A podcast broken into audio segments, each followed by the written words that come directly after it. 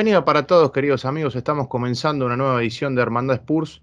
Vamos a arrancar rápidamente con lo que nos dejó este partido frente a Manchester United. Hemos vuelto, después de tanto tiempo, a lo que se conoce como el ruedo, la famosa rutina, ¿no? Que solemos hacer semana tras semana o por lo general en el menor tiempo posible de, inactividad. Lo voy a presentar rápidamente a Mati, que va a estar acompañándonos el día de hoy para tratar y ver cómo le podemos encontrar una respuesta a este partido de Manchester United, que ya nos vamos a meter rápidamente en eso. Mati, te doy la bienvenida. Así es, muchísimas gracias, Censo. La verdad que una tarde complicada. Eh, venía pensando después del partido con qué, cómo me dejó este partido. Porque realmente enojado no estoy. No entiendo cómo, cómo nos deja este partido. Lo que sí me parece que es una desilusión, tomando desilusión como no, esperaba mucho este partido y realmente fue poco, sino como que ahora no sé qué ilusión tenemos a, eso hoy, desesperanzado también en, el mismo sentido. Realmente va a ser complicado para que si el Tottenham quiere llegar al, top 4, obviamente hay posibilidades, numéricamente las hay y mientras las haya eh, el Tottenham sigue vivo, pero ahora es cada vez más complicado. Sinceramente es más complicado porque como le definía Antonio Conte en la previa a este partido, era un encuentro clave. Lo, hablábamos también en la previa de este partido que estuvimos para el canal en directo en Londres Blanco. Eh, por supuesto, también me resulta raro, ¿no? Porque fue un partido difícil para Tottenham, porque tuvo que arrancar en desventaja después de un, gol de otro planeta, se podría decir, del de Cristiano Ronaldo. A partir de ahí eh, todo cambió, porque Tottenham consiguió la igualdad rápidamente en el partido, no fue así porque después el VAR, eh, en realidad no el VAR, sino el juez de línea termina anulando la jugada por un offside de Ben Davis y después termina consiguiendo el empate después de una jugada de penal que fue clarísimo, el penal de Telles. A partir de ahí parecía que Tottenham empezaba a encaminarse en el partido, empezaba a tomar protagonismo, trataba de tener la pelota, de atacar. Lo cierto es que no le duró prácticamente nada, ¿no? Este 1-1 parcial y el United a partir de una jugada aislada, se podría decir, se mete en el partido otra vez, se pone 2 a 1 con otro gol de Cristiano Ronaldo que curiosamente no lo marcó nadie. La verdad, sorprendente cómo llega un jugador de la talla de Cristiano Ronaldo solo adentro del área chica. Y ahí el United se pone 2 a 1 en el partido, partido que también se va 2 a 1 al entretiempo y que en el segundo tiempo Tottenham tiene que lidiar con, con ir en desventaja, ¿no? Sí, y fue, ah, me parece que en esto se basa esta sensación bastante rara que por lo menos yo tengo, creo, creo vos también bastante, de que Tottenham no hizo un partido realmente malo. Tuvo sus cosas, igualmente, tuvo sus cosas buenas, ¿no? Pero tuvo sus cosas, como siempre. Cuando el United se le metió atrás, le costó bastante. Encontró las situaciones y encontró las ocasiones. Es más, eh, si nos fijamos, creo que en expected goals el Tottenham está por arriba, en chances creadas también. Em, pero fue tan lento como gestaba el Tottenham, como intentaba buscar los espacios, que ya en el segundo tiempo la desesperación empezó a jugar una mala pasada y lo peor para mí de este partido del Tottenham fue una situación que se marca clarísimo. Después de, ese segundo gol, del gol en contra de Maguire, el partido estaba 2 a 2 en el minuto 72 y Antonio Conte, después de festejar el gol y todo lo que sea, lo enfoca a la cámara y él hace un gesto señalándose con sus dos dedos la cabeza y gritándole a los jugadores focus, focus, como para que se eh, para que metan la cabeza en el partido. Lo que termina pasando, el Tottenham no dura ni 10 minutos hasta que en un corner pierden la marca Cristiano Ronaldo y mete un cabezazo realmente inatajable. Eh, recordemos que, por ejemplo, el gol del empate, el gol del empate del 1 a 1 viene seguido de a los 2-3 minutos el 2 a 1 en Manchester United.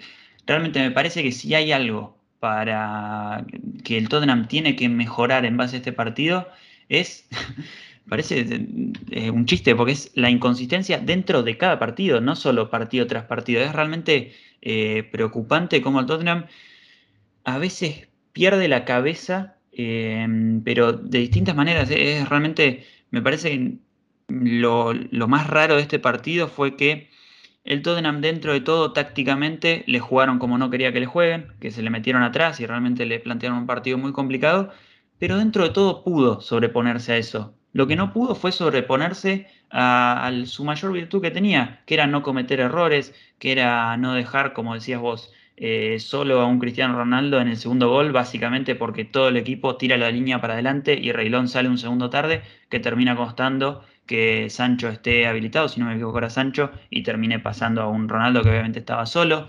Eh, pasa en el primer gol también, donde Bentancur no se aviva, también una genialidad de Fred ese taco para Ronaldo, donde Dyer duda si salir o no, y Cristiano Ronaldo con otra genialidad, realmente tiro de 20, 25 metros, 25, 30 diría yo, que la pone fuertísimo y un palo, imposible de sacar.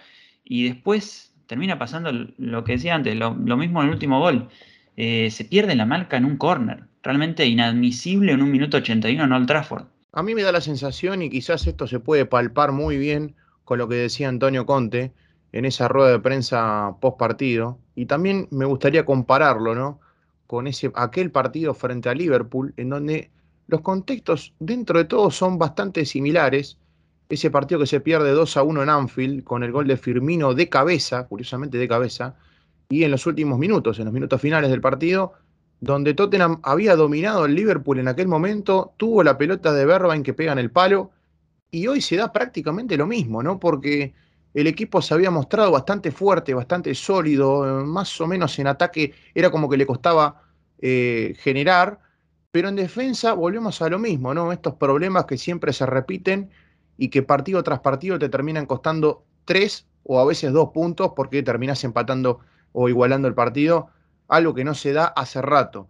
Pero lo que me gustaría marcar, Mati, es algo que tiene que ver con lo que dijo eh, Antonio Conte, lo que manifestaba antes en esa rueda de prensa post partido eh, frente a Everton, y que me da la sensación que está más vigente más ahora que nunca, porque él termina diciendo que en esta situación entrar a Champions League podría ser como ganarla o un título de Premier League si somos capaces de alcanzar el, el cuarto puesto.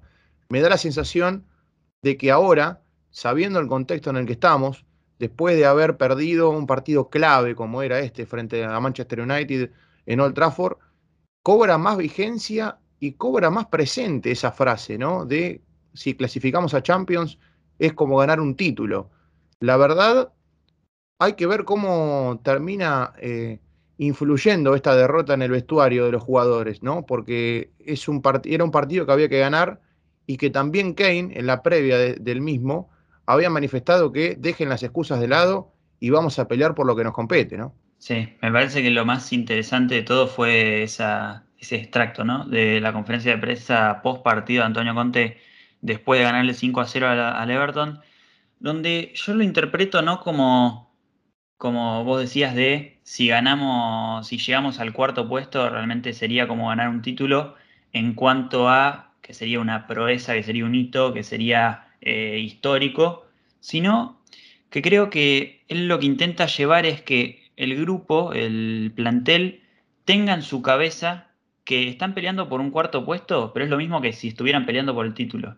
Que si quedan quintos no vale, que, si quedan cuartos realmente eh, van a llegar a su máximo objetivo en esta temporada, porque realmente lo único que queda es la Premier League y en la Premier League sabemos que no estamos para pelear otra cosa que el cuarto puesto en la actualidad y me parece que es algo que se tiene que interpretar más desde el mensaje, esto de, que digo más, un mensaje hacia el plantel más que un mensaje hacia la gente diciendo como que si llegamos a cuarto puesto es como si ganáramos un título porque sería algo histórico. Realmente yo tengo la otra lectura y me parece que es lo que intenta decirnos Antonio Conté.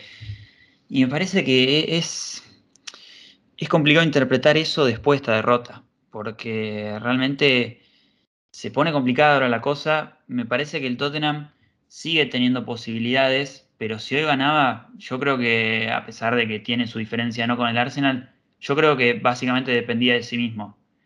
Me parece que ahora la situación cambió y, por ejemplo, eh, Arsenal juega este domingo con el Leicester. Tenemos que estar muy atentos a que, a que el Arsenal pierda si queremos llegar al cuarto puesto y así va a ser fecha tras fecha. Sin dudas, sin dudas, ahora Tottenham y los jugadores jugadores, cuerpo técnico, todos en la institución, van a tener que estar mirando qué es lo que sucede en los, partidos o en los resultados externos, ¿no?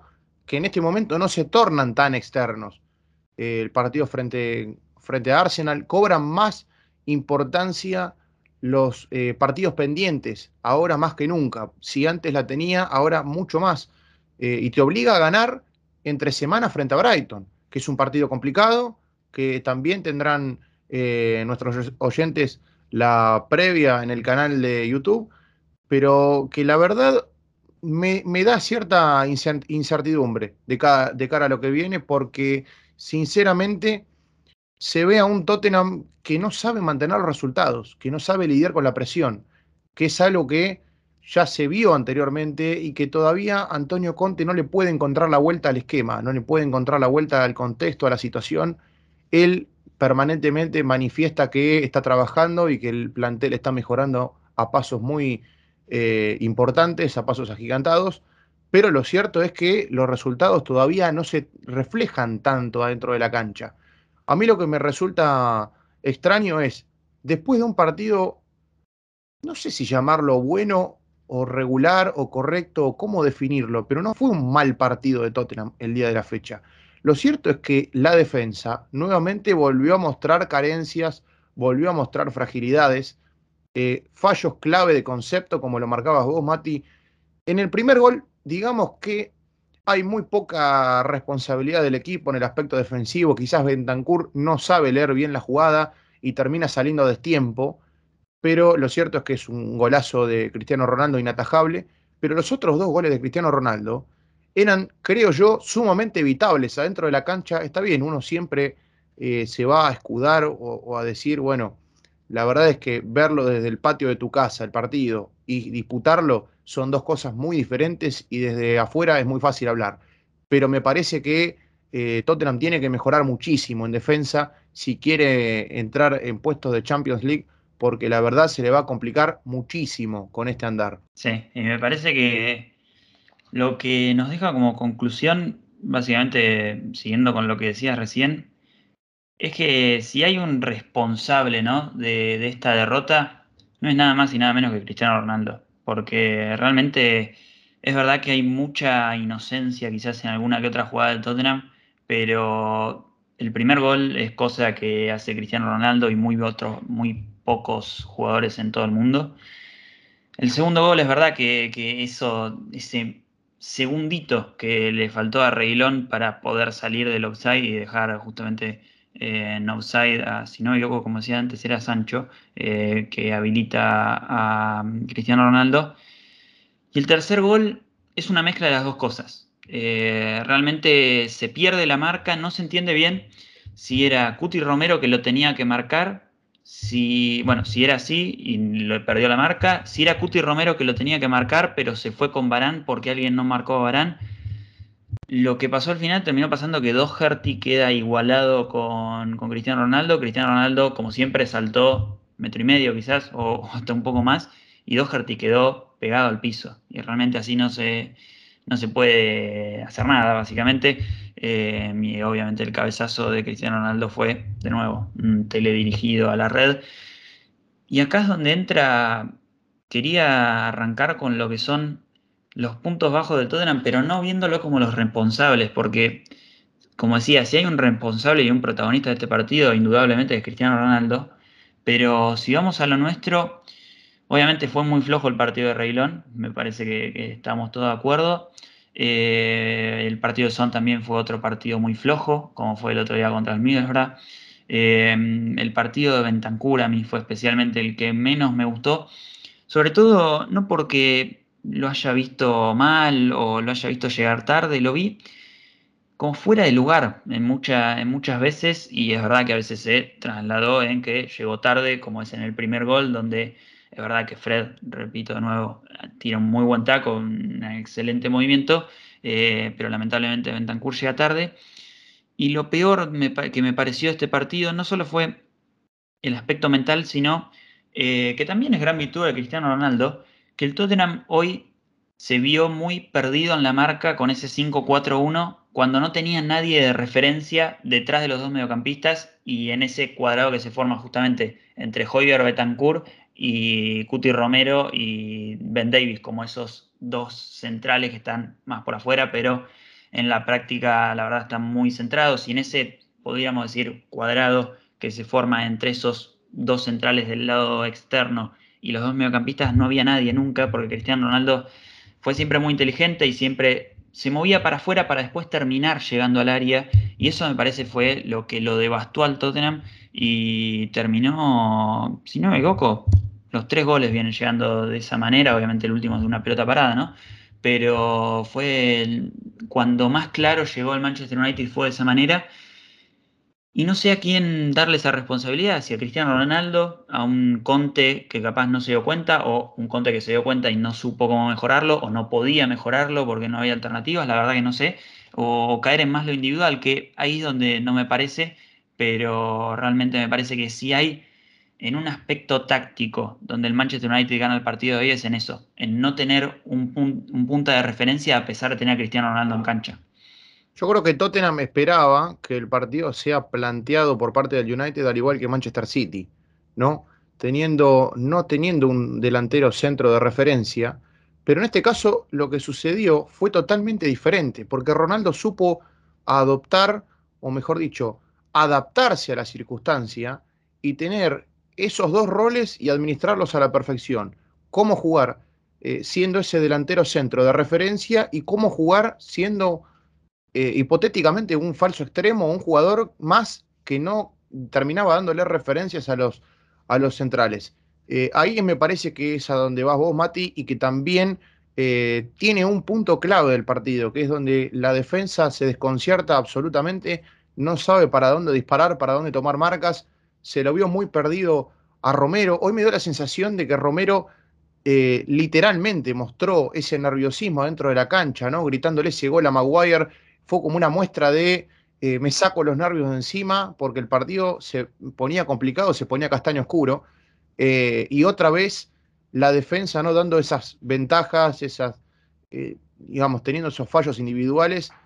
Y también me gustaría detenerme en Dyer, que se lo vio hoy como en partidos anteriores, veníamos destacando su solidez, su solvencia, su seguridad, pero también terminaba arriesgando en algunos, no sé si en pases, pero en algunos eh, posicionamientos individuales que terminaba afectando y demasiado. Por ejemplo, está clarísimo en el segundo gol de Manchester United, ahí es donde Ronaldo aparece solo y tanto eh, Ronaldo como Dyer y Ben Davis no terminan sabiendo, Ronaldo termina definiendo la jugada y los dos centrales se quedan mirando entre sí como diciendo, ¿quién lo marca? ¿Vos o yo? Bueno, ahí me parece que también fue clara eh, y precisa la, la, definición que dabas anteriormente, ¿no? Sí, y quería detenerme porque no, la verdad que no esperaba esto de Cuti Romero. Yo personalmente lo vi bastante bien parado en lo que fue el partido de hoy. Es verdad que eso de gritar el gol en la cara es algo de, yo no diría nerviosismo, de estar eh, metido mucho en el partido y realmente la sensación no era buena del partido y como sacar la bronca, más que nada me parece. Eh, pero después en el resto del partido lo tendría que, ver un poco más en detalle, pero realmente dentro de todo lo vi bien eh, y me pareció que tuvo un par de buenos quites, de verdad, como, como todos los defensores tienen, tuvieron sus errores el día de hoy, me parece que tendría que ver de nuevo, como decía, lo que es el tercer gol de ellos. El corner, bien cómo estaban estipuladas las marcas y si él estaba con Varano, si él estaba con Cristiano Ronaldo, porque realmente con, la repetición vista una o dos veces no, no terminé de entender, pero coincidía en lo que decía Zendaya, que a veces teniendo sobre todo eh, la pelota en su poder, tira esos pelotazos que son raros, tira esos pelotazos que pocas veces los hemos visto efectivos realmente y que como la mayoría de las veces terminaron en la nada. Y de nuevo, repensar ese primer gol de Cristiano Ronaldo si no hay un, hay una duda de él, de si salir o no, si está bien o está mal, que, haya que no haya salido y que se haya quedado en su lugar, porque si Cristiano Ronaldo pateaba el otro palo, me parece que Dyer lo tapaba el remate, pero terminó eligiendo el otro palo y la pelota a Dyer le termina pasando por el costado y, y ni se termina enterando. Sinceramente, Mati, me parece que otra vez tenemos que caer en lo mismo, que es la defensa como sinónimo de derrota de Tottenham, ¿no? Como sinónimo de fragilidad y de mandíbula de cristal, podríamos decir en, una palabra que ya está tan de moda, eh, y que es el talón de Aquiles de Tottenham. Porque hoy me dio la sensación más que nunca que los tres centrales terminaron siendo la perdición del partido. No sabían a quién tomar, porque ya sea Ronaldo como los jugadores que estaban por banda, en algún momento Rashford, en otro momento eh, también participaba Sancho de la jugada, también cuando entró el Anga en alguna que otra situación esporádica, se podría decir, pero no sabían a quién tomar. Y las marcas estaban absolutamente perdidas, no, no tenían referencia ni noción de a quién tengo que marcar, a quién no, con quién vas vos, con quién voy yo. Bueno, la verdad es que se vio un equipo eh, sumamente desconcertado en el aspecto defensivo y que yo creo que lo terminó sorprendiendo el United, porque eh, termina innovando, se termina dando lo que vaticinábamos en la previa, que cada vez que Tottenham trataba de innovar, entre comillas, o modificar o hacer alguna modificación mínima, terminaba costando caro. Esta vez no se dio porque no hubo, no hubo cambios, el único cambio fue forzado y fue el de Reguilón por señor por una lesión. Eh, pero el United, o sea, el equipo rival, cada vez que tenía que innovar o tenía que hacer alguna modificación, como en este caso en la mitad de la cancha, terminaba ganando el partido. Y Tottenham no supo leer hasta los primeros 20 minutos cómo se estaba plantando el United en la cancha, que le hacía un juego híbrido. Un poco la pelota la tenía, otro poco se la daba al rival, ¿no? Y mira, te digo algo que lo venía pensando y lo pensé durante todo el partido. Realmente a mí no me gustó el Manchester United como jugó el día de hoy. Y me pareció que obviamente estuvo bien en gran parte del partido cederle la pelota al Tottenham, porque sabía que el Tottenham no, no, se caracteriza en esto de, crear desde crear ante un equipo que se mete atrás, básicamente. Em, pero me pareció que igualmente se creó bastante, a pesar de que no es nuestra virtud y aparte se podría decir que es nuestra peor eh, virtud. Eh, justamente me parece que lento y buscando los espacios de un lado para el otro, pero se pudo crear situaciones y eso no me pareció bueno del equipo rival del Manchester United.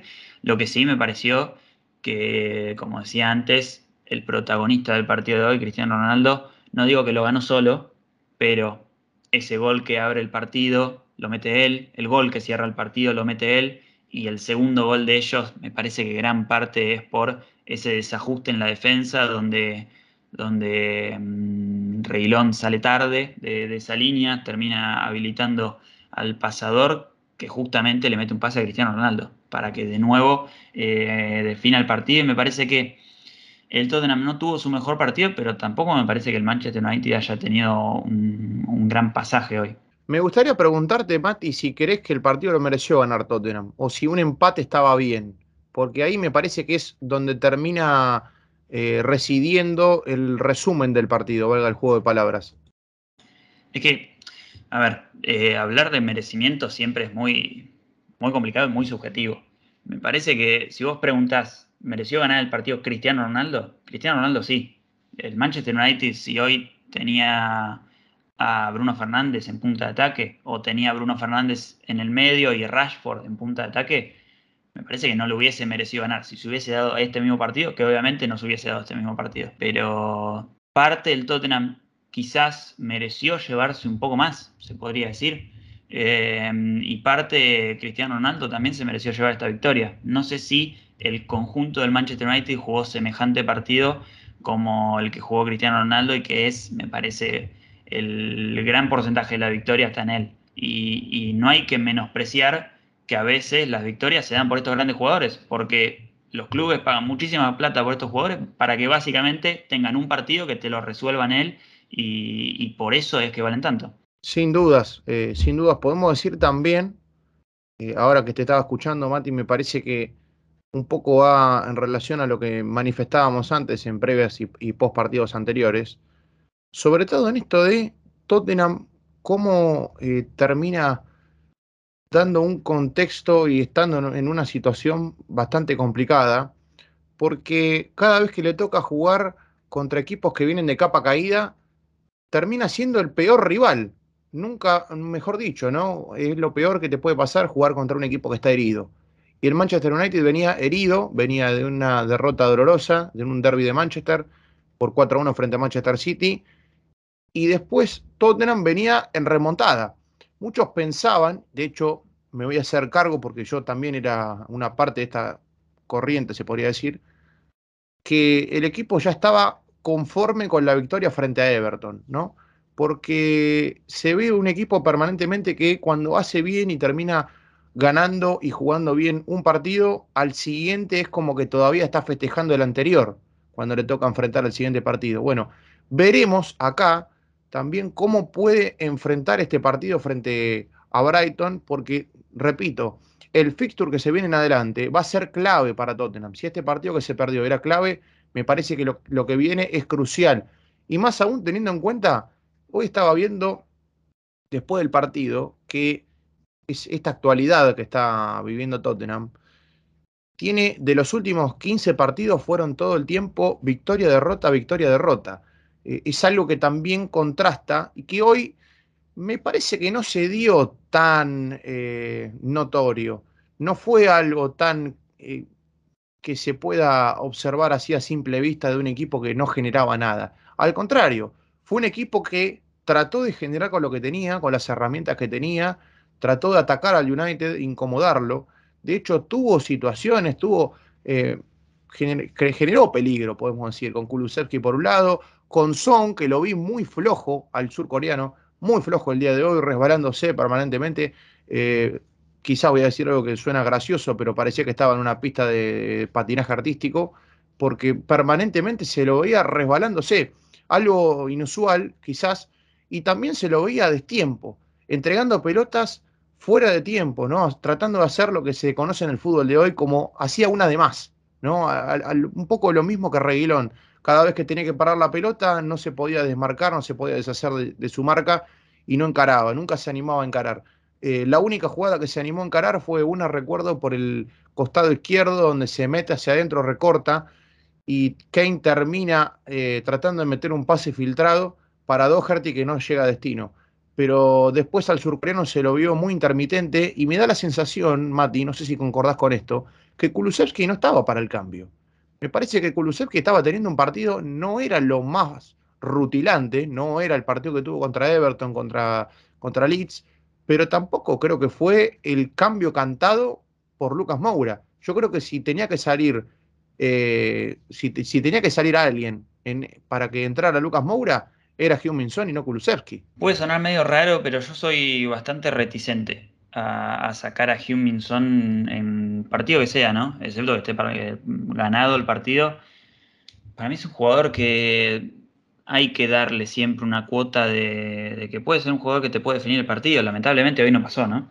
Eh, pero me parece que se lo ha ganado a lo largo de la historia ese, no digo respeto, pero esa, tener esa cualidad, básicamente, de ser un jugador que nunca sale porque no sabes hasta el último minuto qué es lo que te puede dar eh, me parece sí que había que haber un cambio en el equipo, sobre todo eh, después, a ver, después del primer gol, después del segundo gol, perdón, después del empate me parecía que, tenía que haber algún cambio en Tottenham, que justamente cuando vos decís se da cinco minutos después, ese cambio de Lucas Moura por Kulusevski. Realmente no me parecía mal, porque teniendo en cuenta lo que siempre analizábamos antes con Emerson, Moura es un jugador que se tira muy para el medio. El Tottenham no estaba teniendo presencia hoy en el medio. Hoy Harry Kane no pudo tener mucho contacto con la pelota. Y le podía dejar libre esa banda a Doherty, que estaba, se lo notaba hoy desde, el principio del partido, que estaba bastante motivado y bastante en forma para este partido. Hay una pelota que si no cabecea a Harry Kane, le podría haber quedado para él a la volea, obviamente una volea de zurda, que veíamos si la enganchaba o no, pero realmente está teniendo unos últimos partidos buenos, entonces yo, mira, te voy a decir algo que capaz puede sonar medio raro, pero no, no, tampoco voy a decir que me pareció bien planteado o excelentemente planteado el partido de Conte en general, en todas sus variantes, en los cambios, en cada posicionamiento, en lo táctico. Pero no me pareció que estuvo mal y no me pareció, no me disgustó realmente. Realmente, con el partido del lunes, con el diario del lunes, capaz que sí pero en el momento yo no criticaría ninguno de los cambios que hizo Antonio Conte. Hablando de cada uno de ellos, hablabas vos recién del de Kulusevski saliendo e ingresando Lucas Moura. como expliqué recién, me parece que tampoco Kulusevski hoy había, como decías, tampoco Kulusevski hoy tuvo partido que tuvo contra Leeds o contra Everton, entonces me parece que refuerza un poco más mi idea de que antes que sacar a Hummingson, si se puede sacar a alguien del ataque preferible, y me parece que esa fue la situación. Y después del gol hace dos cambios donde salen Ben Davis y Rodrigo Bentancur, ingresan Steven Bergwijn y Harry Winks, donde pasa a jugar a una especie de 4-2-3-1, digámosle, con Hummingson tirado por izquierda, con... No, se entendía bien lo que era lo táctico, pero sí era un equipo, quizás era un 4-2-4, donde teníamos a Hoybier y Harry Winks recién ingresado en el medio, son tirados a la izquierda, Berwin en una especie de doble 9 con Kane, Moura por derecha y obviamente la defensa había quedado con eh, Doherty, Cuti Romero, Dyer y Reguilón, porque había salido Davis. Eh, realmente, sinceramente, eh, capaz es cuestionable, pero no, no, me pareció mal los cambios que hizo. No sé si vos me acompañás, yo no creo que me acompañes, eh, pero realmente me parece que, como decía antes, no hay tantos, va, sí hay errores del Tottenham, pero lo que termina definiendo el resultado, desde el primer gol hasta el último, termina siendo Cristiano Ronaldo y las virtudes de este Manchester United. Sin duda lo de Ronaldo hoy fue, podemos decir, una actuación, eh, no sé si consagratoria, porque ya hablar de Ronaldo de consagración me parece algo que no, no, no, no, tiene, no tiene sentido, pero sí una actuación como para eh, ganar partidos como el de hoy. Yo creo que, lo digo lisa y llanamente, para mí el partido lo gana Ronaldo directamente, eh, sin pelos en la lengua no, Tottenham no supo contrarrestar a un jugador de la talla de Ronaldo y no tomó los recaudos que había que tomar. Ahora, dicho esto y centrándome en los cambios, Mati, me parece que eh, el cambio de Kulusevski sigue siendo y me sigue generando un poco de ruido. Más allá de que yo te entiendo que Huminson es un jugador al cual no podés sacar porque son, son de esos jugadores como Messi, como Ronaldo, de los cuales no podés quitar de la cancha, como Kane incluso. Eh, más allá de que no hay un sustituto, pero hay momentos en los que hay que saber eh, priorizar al equipo y no el aspecto individual, porque hoy era un partido que quizás eh, logrando el 3 a 3, te diría que el, equipo se iba como si fuera una victoria, por cómo estaba planteado el partido.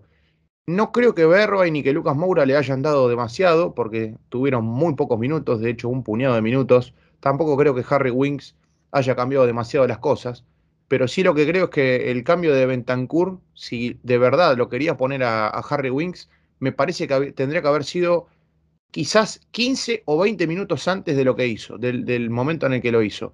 Porque me quería detener acá, ¿no? Justamente, eh, Rodrigo Bentancur que tuvo un partido excelente contra Everton, un partido eh, en donde le destacamos absolutamente todo, pero se lo vio hoy absolutamente perdido, como si en realidad hoy fuera el primer partido después de su lesión. Nunca supo leer las jugadas, quedaba muy mal parado a la hora de tener que ir a presionar al, a, la mitad de la cancha del Manchester United y no en ningún momento supo cómo contrarrestar esto, cómo contrarrestar lo que proponía la mitad de la cancha del United. Distinto fue Hoiber, ¿no? Que se lo vio muy sólido y muy seguro. Sí, y acá quería detenerme en lo que marcabas antes vos de que la defensa había estado floja, me parece que lo mismo pasa con Bentancur. Em, me parece que es más virtud de lo que decía antes de Cristiano Ronaldo de sacar la marca. Debe ser algo también que debe estar asesorado por el técnico, ¿no? No digo que sea eh, idea de Cristiano Ronaldo esto de, de jugar de falso punta. Pero me parece que ese movimiento de Cristiano Ronaldo de no referenciar no solo perjudicó a la defensa, que como vos decías, realmente estaban perdidos de que no sabían si marcar el extremo al mediocampista que ingresaba o cualquier otro que llegara por afuera, que eso es un lateral. Eh, me parece que lo mismo le pasó a Bentancur, es por eso que llega tarde en la jugada con Fred y Fred termina eh, asistiendo a Cristiano Ronaldo y me parece que gran parte de eso termina afectando a todo lo otro, que es que a veces te coman la espalda porque dudas, porque ya sabes que cometiste un error y estás bajo anímicamente. Y me parece que terminó resultando en lo que fue. Hasta el día de hoy, si hago memoria bien, el primer partido que, no voy a decir malo, pero que no me gustó de Rodrigo Bentancur, donde lo vimos impreciso varias veces, es verdad que tuvo algunas acciones donde hay una barrida que tiene que ser espectacular, hay algún otro pase también que fue muy bueno, pero realmente como vos decías, se lo vio perdido hoy en la cancha en lo que es la marca y a veces dubitativo en cuanto al juego, no voy a decir que decididamente mal, pero a veces esos segundos de duda, como pasó contra el Manchester City, te terminan afectando y te terminan comiendo la espalda. Recuerdo el primer video que hicimos en relación a Rodrigo Bentancur y su llegada en Tottenham, donde hablábamos que podría ser importante jugando en ese tándem de la mitad de la cancha un poco más al lado de Hoyer, como está jugando ahora, y también tenía la posibilidad de jugar un poco más adelantado, un poco más suelto, con otro volante de contención que le, le cubra las espaldas. Me parece que hoy hubiese sido, hablando con el diario del lunes, podemos decir, es todo fácil, ¿no? Pero eh, tratando, estoy tratando de hacer un poco de, de análisis del partido y posicionarme en relación a cómo planteó el partido el United y cómo se lo podría haber mejorado, qué otra variante se podría haber agregado a esa mitad de la cancha como para tratar de tener dominio total y generar ocasiones de peligro, siendo un poco más, eh, abasteciendo un poco más a Harry Kane, ¿no? que estaba, en definitiva, se lo vio bastante solo el día de hoy, me parece. Eh, permanentemente eh, retrocediendo, buscando juego, pidiendo la pelota, tratando de abrir por los costados. No pudo tener las libertades que le dio Manchester City en Etihad, ese partido en donde Tottenham gana 3 a 2, pero me da la sensación de que hoy el partido para Bentancur eh, hubiese sido otro, totalmente diferente, si tenía un jugador que le cubra las espaldas, como puede ser Harry Wings, Oliver Skip, ¿no? y que él pueda jugar como ese volante central más eh, liberado, un poco más suelto, tratando de encargarse de la creación y de generar más peligro para el área rival, ¿no? Y justo se me, como que me trajiste una idea como para desarrollarlo un poco más.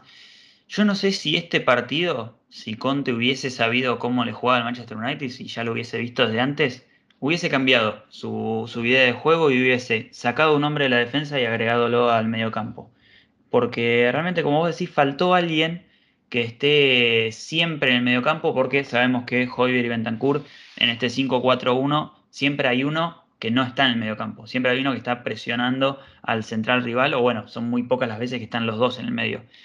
Y me parece que hubiese sido mejor quizás plantearlo en un 4-3-3, 4-5-1 en defensa, se podría decir, eh, donde esté un poco más cubierto el mediocampo y un poco menos la defensa, porque realmente el único momento donde podría haber accionado la defensa fue en el primer gol y Eric Dyer no sale.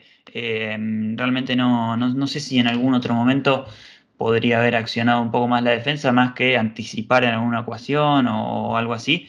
Pero fue un partido donde no hubo muchos uno contra uno cerca del área del Manchester United, sobre todo en el centro, quizás por afuera sí, siempre hay extremo contra lateral, lateral contra lateral, pero me parece que si hoy Antonio Conte hubiese visto el partido de antes, y hubiese sabido cómo se iba a parar y cómo iba a jugar el Manchester United, hubiese planteado algo bastante distinto. Y a otra cosa que quería ir, y ya me gustaría, no sé si dejar de lado el mediocampo o seguir hablando del mediocampo, porque justamente me parece que el bajo nivel de Jiminson que vos hablabas antes, dejando de lado esos resbalones y esas cosas, me parece que gran parte de su flojo rendimiento está en esta posición nueva que tiene. Eh, aclarar desde el primer momento que me pareció desde que llegó Antonio Conte siempre el más perjudicado tácticamente eh, porque cuando se jugaba con el 3-4-3 bien marcado, con Lucas Moura por el lado derecho, él siempre quedaba como relegado a ser una especie de 10, una especie de media punta, siempre tirado hacia adentro. Su naturaleza siempre es buscar el espacio, romper con velocidad, estar cerca del área y realmente se le, se le perdió mucho la figura a ese Huminson desde ese momento y ahora más todavía, está siendo mediocampista. Es realmente, me parece que hay algo que no cierra. Si el Tottenham quiere jugar con 5-4-1, realmente debería pensar en un jugador que pueda tener la pelota en mitad de cancha, porque vemos hoy, Huminson, vos lo decías, a veces estaba lento y me parece que hacía referencia a una jugada donde se da, si no me equivoco, cuando ya el partido estaba 3 a 2, Huminson tiene para lanzar un contraataque y recorta, espera un tiempo cuando tendría que haber ido para adelante. Y me parece que a eso es lo que nos centramos. También partido pasado contra el Everton pierde un par de pelotas de espalda. Y me parece que hay algo que no, No, yo personalmente no le encuentro una resolución que es que es verdad que el mejor Tottenham cuando lo atacan es con un 5-4-1 y saliendo a la contra. Ahora sí, tenés que salir de contra con un Huminson desde 30 metros de tu propio campo hasta, la, hasta la otra área. Y realmente es un, lo que le estás pidiendo al jugador es realmente muchísimo, desde lo físico. Y si no, intentar ver lo que fue lo mejor de Conte en el Inter, pero adaptado al Tottenham, que sería un 5-3-2, digamos, defensivamente, pero orientado al contraataque. Yo realmente no recuerdo qué tanto contraatacaban Lukaku y Lautaro, sobre todo por su naturaleza. No son jugadores hiper rápidos como es Huminson, eh, pero sí recuerdo que tenían muchísimas conexiones y muchísimas a campo abierto. Y eh, realmente me parece que si Antonio Conte quiere sacar la mejor versión de Huminson, lo tiene que hacer en un 5-3-2, donde quizás sea Skip, Bentancur y Hoybier en el mediocampo, o Skip, Hoybier y hacer un experimento con Kulusevski en el mediocampo. Y si no, va a tener que relegarse a ver un Son flojo, porque realmente yo no veo una buena versión de Son partiendo de mediocampista, porque realmente uno puede quejarse, ¿no? Siempre de lo que tiene que hacer Son, que es de cara al arco meter los goles. Pero realmente, si cada vez que recibe la pelota, la recibe en mitad de cancha o más atrás todavía y pierde todas las pelotas que tiene, porque es un jugador que no está, eh, que su naturaleza no marca eso, realmente, ¿cómo después le vas a exigir que tenga la mente fría como para, de cara al arco, definir como siempre lo hace? Sinceramente, es una versión muy opaca de, de, Son, ¿no? Porque deslucida también, porque no se ve a un jugador que esté eh, completamente cómodo en esta posición, de hecho, al contrario, se lo ve muy incómodo en, una, en, un puesto que recibe permanentemente siempre de espaldas o que siempre tiene una marca encima o quizás cuando recibe la pelota siempre tiene a, alguien que lo va a presionar y tiene que recibir muy pegado o, muy centralizado en realidad para tratar de pegarse a la, línea de, cal y, encarar.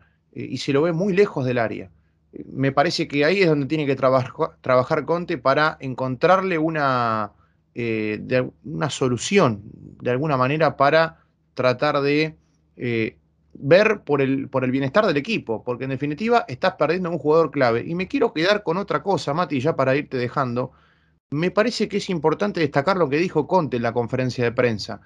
Eh, este, este tema de tener la posición en los momentos en los que hay que tenerla él lo que dijo textualmente fue, hay momentos en los que hay que tener la posición de la pelota y hay que estar tranquilos. Y creo que hacía referencia al punto cuando eh, Tottenham estaba, igualado, podemos decir, cuando estaba 2 a 2 o cuando estaba 1 a 1. Ahí es donde creo que tendría que estar un poco más fino y tratar de eh, generar un poco más de, de, tranquilidad, sobre todo la tenencia de balón. Sí, totalmente. Perdón que antes quería hacer una aclaración porque justo hablabas de Son recibiendo de espalda y quería marcar, la, antagonía total. El mejor son es recibiendo, no solo mirando hacia adelante, sino con espacio. Y este son recibe de espalda y con un tipo encima. Entonces, obviamente no vamos a ver el mejor Human Son. Bueno, después, como decía antes, si, si cada pelota que toca la pierde, obviamente de cara al arco, no va a estar con la misma confianza que siempre. Pero sí, siguiendo con lo que vos decías, el Tottenham hoy tuvo un partido que lo podría haber aprovechado muchísimo más, realmente. Como vos decís, pudo hacer su juego en parte del partido y tuvo otra parte del partido donde no hizo su juego, donde el Manchester United le dejó la pelota, pero igualmente pudo encontrar las situaciones. Entonces, se podría decir que tuvo momentos donde pudo haber aprovechado y hacer, como decíamos, su juego, y en los momentos en los que no, no jugó al estilo que prefiere, dentro de todo lo hizo bastante bien y encontró las situaciones. Eh, por eso es que me voy no, no enojado de este partido, no, no enojado con el equipo en sí, sino, qué sé yo, con Cristiano Ronaldo, con el que sea, con, el destino, con lo que sea, más que por eso, y, es por eso que también me parece que, me parece que todos tendrán un poco la misma sensación de que lo que más te afecta de este partido como hincha no es se jugó mal, no es eh, realmente nos pasaron por arriba, sino lo que más nos afecta es ver la tabla y vernos podríamos estar tan cerca y ahora no lo estamos tan cerca. No quiero decir que estamos muy lejos, pero realmente quería agregar algo que no sé si capaz vos encuentres un ejemplo rápido como para refutármelo, pero venía pensando, no recordaba un partido que el Tottenham haya perdido y yo pensar que no fue un desastre, quizás el único que encontré esta temporada es ese 0-2 contra el Chelsea, donde está ese famoso penal no penal, no, el gol no gol de Harry Kane, que tiene un empujón de Thiago Silva y después, bueno, partido se pierde por un golazo de Hakim Ziyech y una pelota parada nuevamente, las dos Nemes y el Tottenham, tiro afuera del área y pelota parada. Y es curioso, no sé si se te ocurre algún ejemplo en esta temporada que el Tottenham no haya jugado decididamente mal y que haya perdido igualmente. Se me ocurre un ejemplo, pero me tengo que ir a la temporada anterior, ¿no? Ese partido que se empata 1 a 1 contra Newcastle eh, en, el Tottenham Hotspur Stadium, donde Tottenham prácticamente lo peloteó todo el partido a Newcastle y, solamente el equipo visitante había tenido una sola situación que fue de eh, penal, que proviene de un penal, de una mano de Dyer, ¿no? Que a partir de ahí se cambia un poco el reglamento, termina marcando Callum Wilson y es el 1 a 1 final. Pero ese es el único ejemplo que se me viene a la cabeza ahora así rápido. Eh, me gustaría preguntarte, Mati, si te queda algo más en el tintero como para ir pasando brevemente a la conferencia de prensa que tenemos algunas cositas importantes para destacar. Sí, justamente, justamente esto. Quería desafiar a la gente. Si encuentra algún partido donde piense que el Tottenham no haya jugado decididamente mal y que, haya perdido, porque yo hice una breve vista general de lo que fueron estos partidos de esta última temporada y llegué hasta octubre, hasta meses en un Espíritu Santo y realmente no encontraba ninguna. Que, el equipo no haya jugado decididamente mal y haya perdido, como fue el día de hoy. Sí, sinceramente podemos decir que, eh, lo hablábamos antes en la previa, que cuando Tottenham perdía, perdía jugando mal y cuando ganaba, ganaba jugando bien. No había un término medio, digamos, no había un, gris. Siempre era blanco o negro. Pero me gustaría pasar a lo que fue la conferencia de prensa de Antonio Conte del día de hoy. recuerden que estamos eh, en plena grabación en medio de lo que fue el, lo que sería el post partido, se podría decir, de Tottenham y Manchester United. El mismo día estamos eh, grabando y me gustaría destacar que lo que dijo Antonio Conte, voy a concordar con lo que dijo el técnico italiano. Raro, porque no soy una persona que eh, suela comulgar con sus pensamientos o con sus ideas, o sobre todo con sus análisis de los partidos, pero me parece que es importante destacarlo esto porque voy a citar textualmente lo que dijo. Después de este tipo de actuaciones, creo que merecemos mucho más de lo que obtuvimos. Hemos jugado muy bien, pero aún tenemos mucho margen de mejora. Y ahí me parece es el punto clave a donde Conte hace referencia, ¿no? Jugamos bien, tuvimos la pelota, creamos peligro, convertimos goles, estamos encontrando o estamos en la búsqueda de una buena performance, de una estabilidad y de no tanto de salir de esos altibajos, de esas altas, bajas, altas, bajas constantemente que hacía referencia en ruedas de prensa anteriores pero me parece que es ahí a donde Tottenham tiene que prestar especial atención si es que quiere clasificar a la próxima Champions, ¿no, Mati?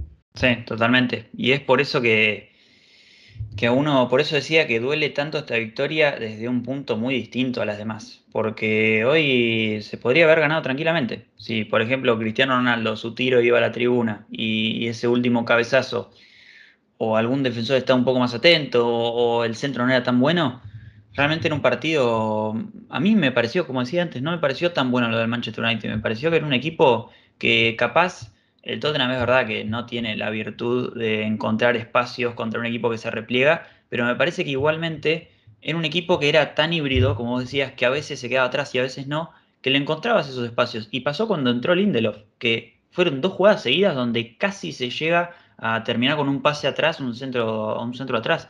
y es por eso que como decía y repito, esta, esta derrota no me duele desde el punto de vista de jugamos horrible, jugamos mal, como decías vos, como antes era blanco-negro, o jugábamos horrible y realmente había sido una, derrota vergonzosa y, y, espantosa, o había sido una victoria de victoria excelente, como decía Conte, este grupo de jugadores es de lo mejor que me tocó en la vida. Eh, por eso me parece que estaba tan marcada la, la, la inconsistencia de este equipo y hoy, lamentablemente, desde el resultado sí, pero me pareció que desde el juego no fue inconsistente. Y esto se puede tomar como un paso hacia adelante o como un paso hacia atrás. porque a pesar de que no fuiste inconsistente desde el juego, sí desde el resultado y lo volviste a hacer y es algo que tenés totalmente marcado.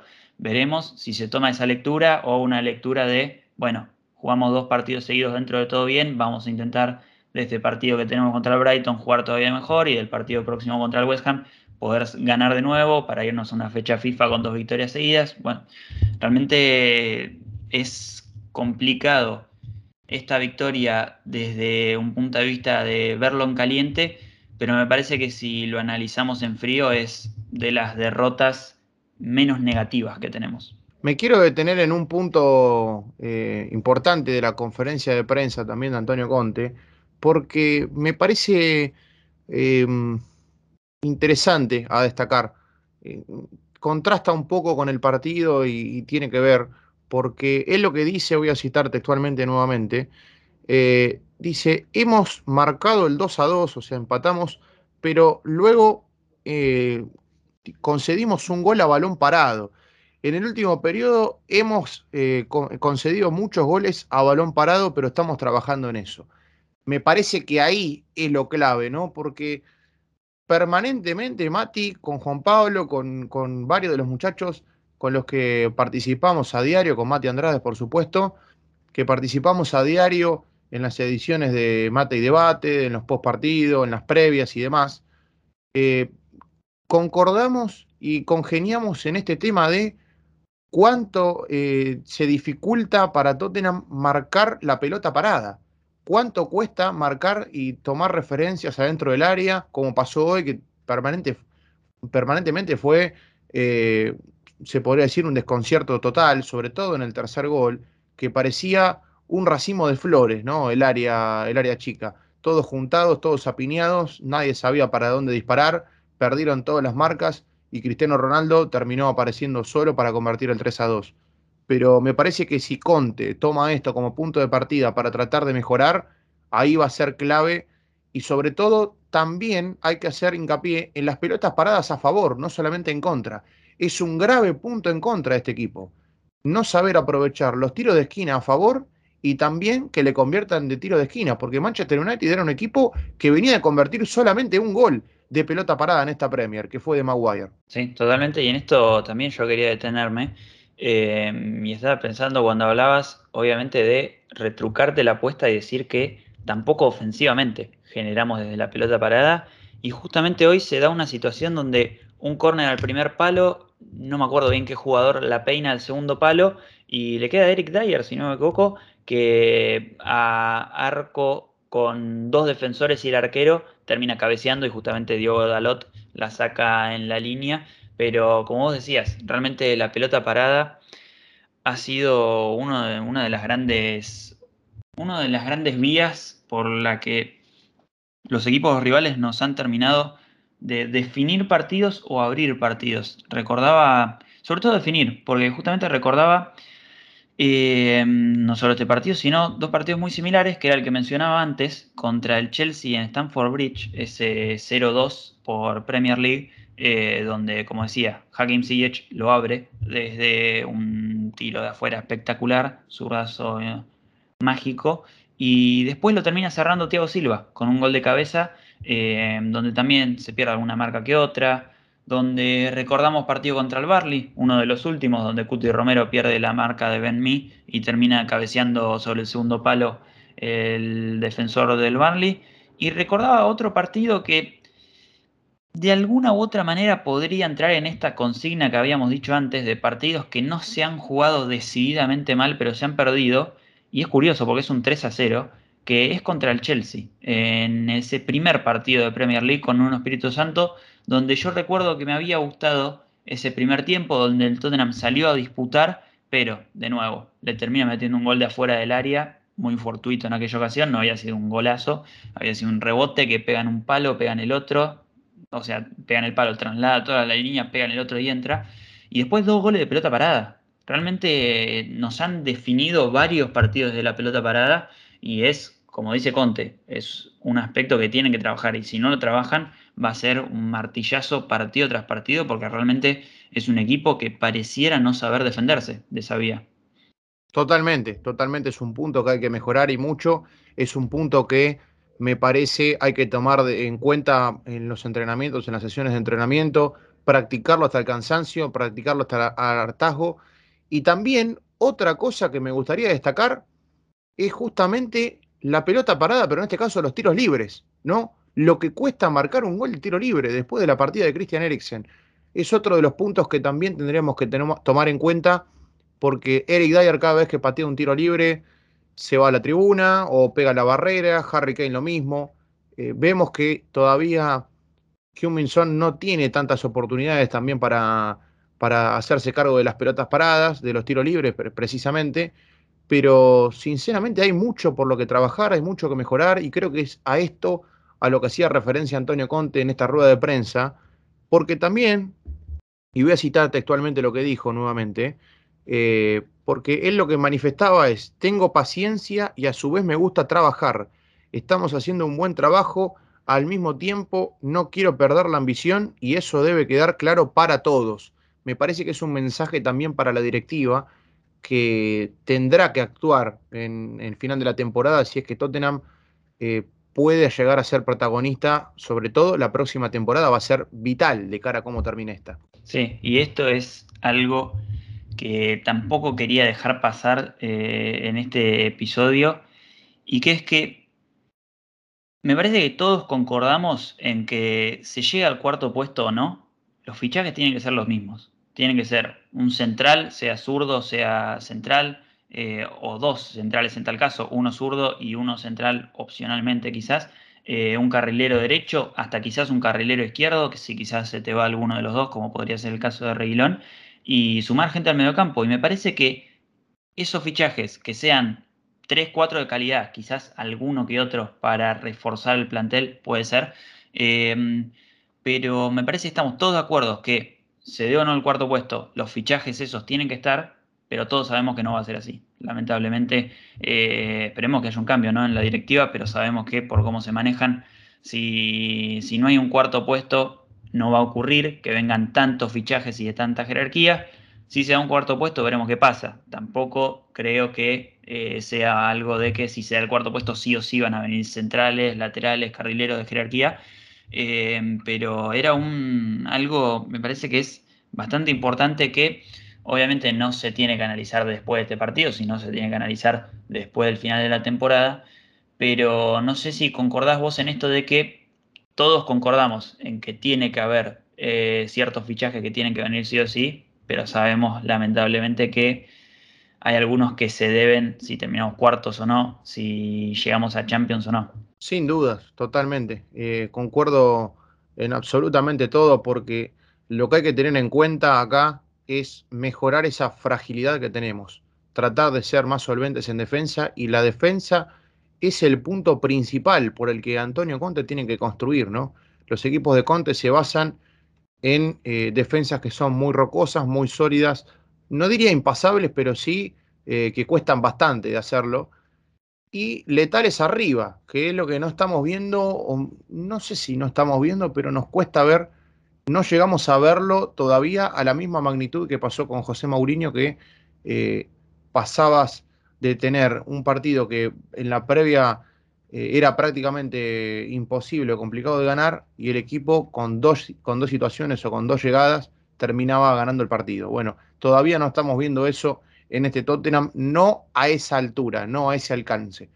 Eh, me gustaría preguntarte, Mati, si te quedaba algo más en el tintero para eh, finalizar ya con, con esta edición del día de la fecha, porque hemos tenido muchísimo para hablar, pero sobre todo nos deja bastante desconcertantes, ¿no? Esta, esta derrota, esta nueva derrota de Tottenham. Sí, no, eh, quería lo último completar ese mensaje que decías vos recién, más que mensaje, análisis, de, sobre esto de ser letales, me parece que lo hemos visto, pero como todo en esta temporada, lo hemos visto un partido sí, un partido no, un partido sí, un partido no, y se muestra las claras, se demuestra en, por ejemplo, los rendimientos de, vamos a ser un poco menos específicos, de Harry Kane y Huminson, por ejemplo, em, contra el Manchester City, excelente, contra el Barley, flojo, contra Leeds, excelente, contra Middlesbrough, flojo, contra Everton, excelente, hoy contra Manchester United, flojo de nuevo, diría yo. Em, realmente es algo que, no me parece que no lo hayamos visto por algo táctico, por algo que, que no se encuentran. Me parece lo de Huminson sí, por lo que expliqué antes, pero hay otras cosas que no. Em, pero realmente es más de lo mismo de todo lo que venimos hablando este, este último año, se podría decir, no solo este último mes, em, porque desde este 2022 que no tenemos empates y son todas victorias y derrotas intermitentes, em, una tras otra. Y es algo que quería terminar con un mensaje de, obviamente no le va a llegar a ningún jugador, ¿no? Pero uno como hincha puede estar golpeado después de este resultado pero me parece que los jugadores lo que tienen que intentar es sacarse este golpe de encima lo más rápido posible e intentar el día miércoles recuperar eh, estos tres puntos que no se pudieron sacar el día de hoy y partido tras partido ir recuperando un poco, achicando la diferencia, porque realmente, como decíamos antes, ahora no solo vamos a tener que estar pendientes de nuestros partidos, sino que vamos a tener que lamentablemente estar muy pendientes a los partidos de Arsenal, sobre todo diría yo, que es el que está en mejor posición actualmente. Eh, y bueno, como decías antes vos también, hacer uso de esos partidos que debemos, uno de ellos es este contra el Brighton, eh, poder acercarnos en la tabla a un Manchester United que ahora se nos fue a cinco puntos. Realmente parece ilógico pensando que si hoy ganábamos estábamos nosotros un punto por encima de ellos y aparte con dos partidos menos, o sea, virtualmente siete puntos quizás. Es realmente complicado analizar, pero ya lo hemos hecho y justamente lo que queda es seguir hacia adelante ahora. Brighton, una parada complicada, que, realmente hubiese sido mucho mejor llegar de otra manera, pero como sabemos, esto es victoria, derrota, victoria, derrota, tenemos que seguir con una victoria y posiblemente, y esperemos que así sea, el día domingo 20 quebrar esa racha de victoria, derrota, victoria, derrota y poder al fin conseguir dos victorias consecutivas, que es algo que todavía no pasó este año. Y realmente el Tottenham lo necesita sí o sí, si quiere clasificarse a ese cuarto puesto, que sin dudas es el gran objetivo y eh, a cada uno de los que esté escuchando este, quizás le suene un poco raro por el momento que lo estamos diciendo, pero todavía no está perdido.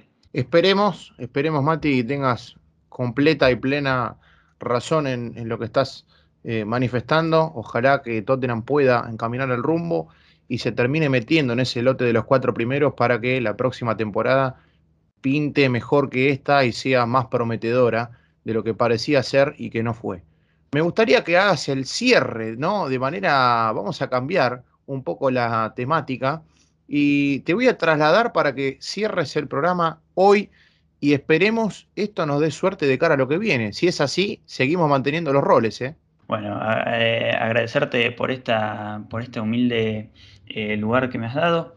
Eh, bueno, muchísimas gracias a todos los que nos han visto el día de hoy. Sabes que me gusta mucho a veces llevar las riendas de las cosas. así que muchísimas gracias a todos los que se han unido el día de hoy. Si lo están escuchando por Spotify, sepan que tienen otra alternativa para escuchar lo que es YouTube. y sobre todo quizás es más cómodo, ¿no? Spotify para escucharlo, pero eh, lo que pueden hacer, que realmente nos gustaría mucho, es dejarnos un comentario en el video que va a estar subido al canal Londres Blanco, que es donde eh, estamos siempre en actividad. Obviamente también lo pueden estar escuchando de YouTube y les pedimos que si nos pueden dejar algún comentario de todo lo que hablamos en esta hora, quizás, no sé si llegaremos de programa, ideas para lo que se viene o, o demás cosas. Muchísimas gracias a todos por unirse. Sepan que no solo nos pueden seguir por estas redes por donde están escuchando, sea Spotify o YouTube, sino por las redes de La Peña, Spurs Buenos Aires y Spurs.análisis, sobre todo en Instagram. Eh, y si se quieren unir a La Peña, que hoy fue un día muy especial, lamentablemente no se pudo dar con un buen resultado, pero así como lo hicimos contra el Manchester City, hoy hubo otra juntada, otra reunión de La Peña para ver el partido, donde realmente fue bastante numerosa, alrededor de 15, 20 personas, hasta incluido un muchacho, un hombre eh, inglés que supongo que habrá estado de paseo, no sé, pero estaba hoy acompañándonos. Muchísimas gracias a todos por unirse el día de hoy y los esperamos la próxima con otro episodio de Hermandad Spurs. Hasta la próxima.